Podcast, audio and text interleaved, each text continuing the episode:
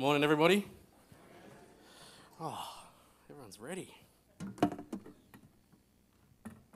All right, we've got child dedications today. Who's excited for that? I am. So, the sermon today's got a bit of a parental slant to it, so sorry, not sorry. Um, I've got a question for all the parents in the room. When did you realize that you were old? Because you go from being a young parent, and you, to, you can maybe go to young adults as well, you can swing it. But when did you realize, you go, you know what, I'm not a young parent anymore, I'm just a parent? It happened for me on Thursday. I thought I was hip, I thought I was with it. The fact that I'm saying those things means I'm clearly not. But on Thursday, uh, so we have our, our youth trainee, Kate. She's in the office. And, um, and she was, we are talking about just life and things that happen in life. And uh, Steph comes into the office as well, and we're listening to Kate talk about her life. And Steph goes, Wasn't it easier in the 90s? Wasn't life just so much simpler in the 90s? And I'm like, Yes, yes, it was. And you might be thinking a similar thing, but 80s, 70s, 60s, 50s, you know, who knows, right? Life was simpler when you were a child. And we started talking about it. And we talked about that life was simpler because, you know, when you went on holiday, like school holiday, you didn't see your friends until you went back to school, right? There was no social media. You weren't, you know, I lived out of town, so I didn't go hang out with my friends. I was, you know, once I was holidays, it was like Christmas holidays. I wasn't seeing anyone until the new year, you know? Um, social media wasn't a thing. There were five channels on TV. Some of you were going, wow, five? Like we had two or three or. You know, but when I was young, it was SBS, ABC, 7, 9, and 10. That was it. That's what you got a choice out of. Um, and I realized when I was thinking about this, and I'm feeling old because Kate's just not in that space whatsoever, um, I'm thinking to myself, man, I'm so old. But all the reasons I'm thinking for me being old are based around the things I did as a child and the hopes and the dreams that I had as a child for who I'd become as an adult and as a parent and as a Christian, right? I remember my brothers and sisters and I, I'm one of seven children, big Greek family, two sets of twins. I always tell my mum that she cheated to get to number seven.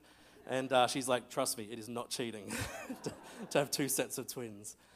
Uh, but I remember we were all sitting down one day and we were talking about the future my, my brothers and sisters and I, and we're talking about the things we wanted to do. And at this stage, we were all Christians, we were all going to church, and we were talking about the amazing things God could do with our lives. And some of us might be missionaries, and some of us might be pastors, and some of us might be this and that. And we had all these grand ideas about what life could look like. Fast forward to 2023. Out of seven children, four are following Jesus, two aren't. Two live on the other side of the world, and one's in eternity we wouldn't have planned that. We, we had no idea that's what life was going to be for us. In fact, the, how things turned out are drastically different to how we wanted life to go, and very different to how our parents wanted life to go for us. And that's because life can be a raging sea. It's unrelenting, it's always changing.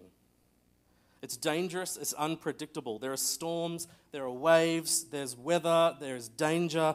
And you know what? We do our best to navigate life, don't we? But we never know what tomorrow is going to hold.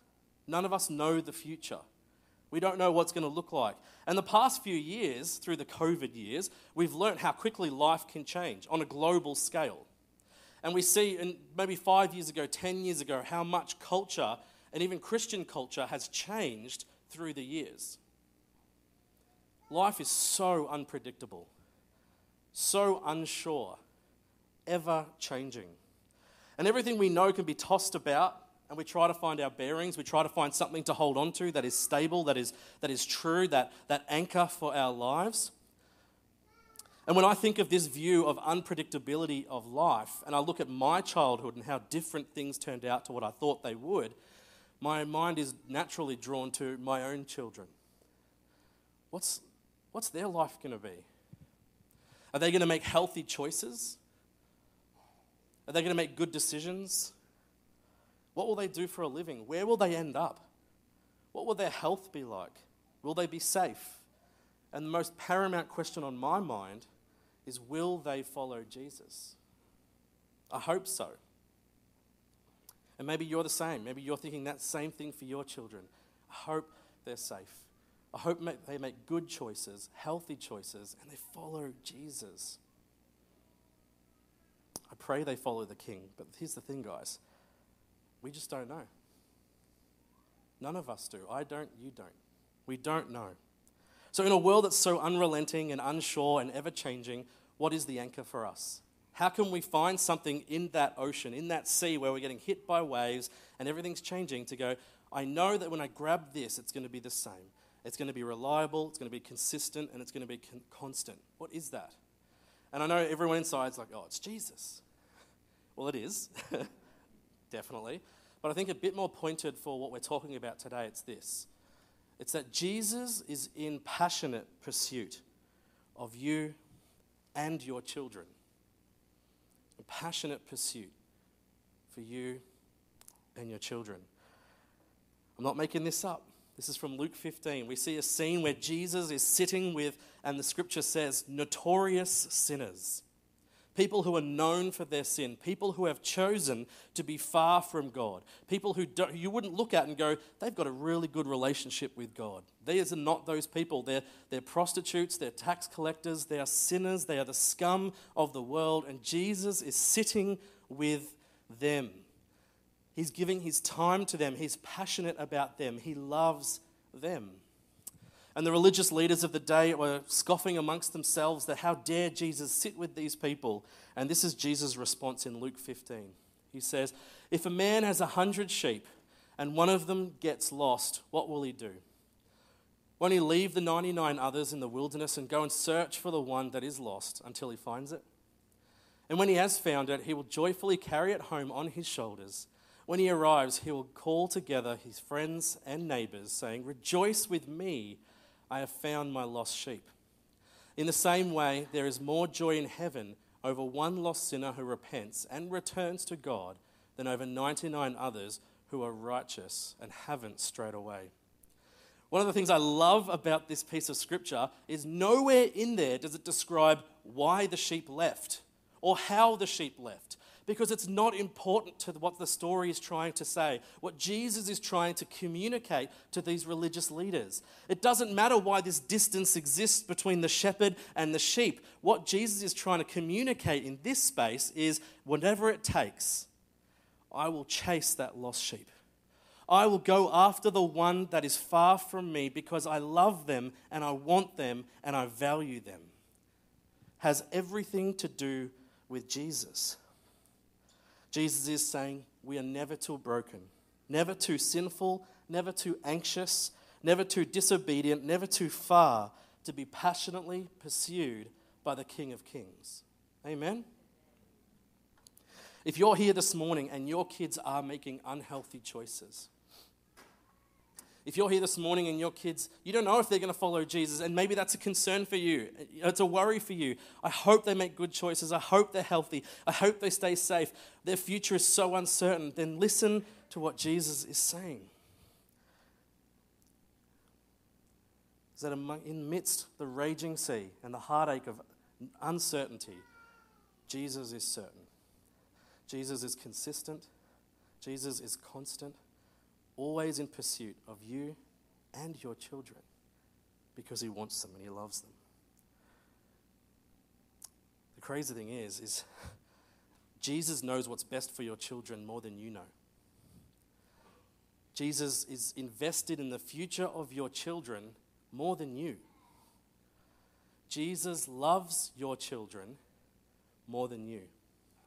And that sounds scandalous. Well, I'm a parent. How what? I love my children unconditionally. I would die for them. Yeah, that's a reflection of the Father. Jesus loves your children even more than you do. And we see this example of God's love for our children and us and our children here. John 17, Jesus is praying to the Father and he says, I'm in them. That's the people. That's you and I as well. This transcends time. I'm in them, you and I, and you are in me, Father. May they experience such perfect unity that the world will know that you sent me and that you love them as much as you love me. Did you catch that? Is that not scandalous? Jesus is praying to the Father and, and saying, God, you love these people as much as me. God loves you and I and your children. He's invested in your children and their future and their safety and their souls and their eternity more than you because God loves them as much as He loves Jesus. That's so scandalous. I can tell you now, I love my children beyond anything. And I tell you now, like if, if you're walking down the road with one of my children and there's a car coming and I get to save one of you, say hi to Jesus because I'm saving my son. And you would all do the same, and you should. What God's saying is, is I love them equally. That's how much God loves you and your children. Now, here's the thing I'm not saying don't do anything. I'm not saying that your parenting has to be passive. You don't just sit back and go, all right, God's going to parent my children for me because he loves them more than I do. Absolutely, we, we, we invest into our children, we guide them, we instruct them, we help them grow, we nurture them, we love them unconditionally, absolutely. But we've got to understand that when it comes to their, their future and their eternity, there is no one we can trust more with our children than God in heaven. This is the God who spoke everything into existence. He holds the ocean in his hands, the stars were breathed from his mouth. This is God in heaven. He is reliable. What He says He will do, He does. Let me show you how reliable God is. Hebrews 6 18 to 19. So God has given both His promise and His oath. These two things are unchangeable because it is impossible for God to lie. Therefore, we who have fled to Him for refuge can have great confidence as we hold to the hope that lies before us. This hope is a strong and trustworthy anchor for our souls. It leads us through the curtain into God's inner sanctuary. We have hope in Jesus. And if we put our faith in Jesus, then we can have reconciliation with the Father, community with the Father, face to face, intimate moments with God. We are no longer enemies of God, but we are family. And that's not just you, but that's our children can have that as well. And we need to trust amidst our parenting and amidst our guidance and amidst our love that God the Father is pursuing our children with love. That's what He wants. He wants our children to know Him, to be in relationship with Him. Some of you are sitting here going, you know what? I have adult children and you know what? They're not making healthy choices.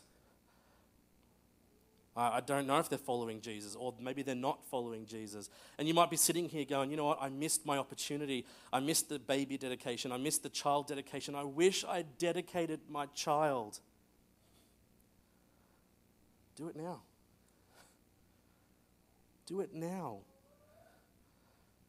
Dedication is merely a posture of trust in God when we dedicate our children, we're not saying they will be saved. We're not saying that we know their future. What we're saying is, God, I trust you. Do it now. And I, I don't want to let this opportunity go by because we are going to dedicate some children today and we're talking a lot about our children, but maybe you're sitting here and you that's you. Maybe it's not children. Maybe you're sitting here and you're like, you know what? I'm in that raging sea. I don't know what's coming at me tomorrow. I don't know what my life's going to look like. I'm so out of control. Is Jesus pursuing me like he pursues children? Does Jesus want me that much? Is he unconditionally loving me and he wants me to be in a relationship with him and the Father? Is that me?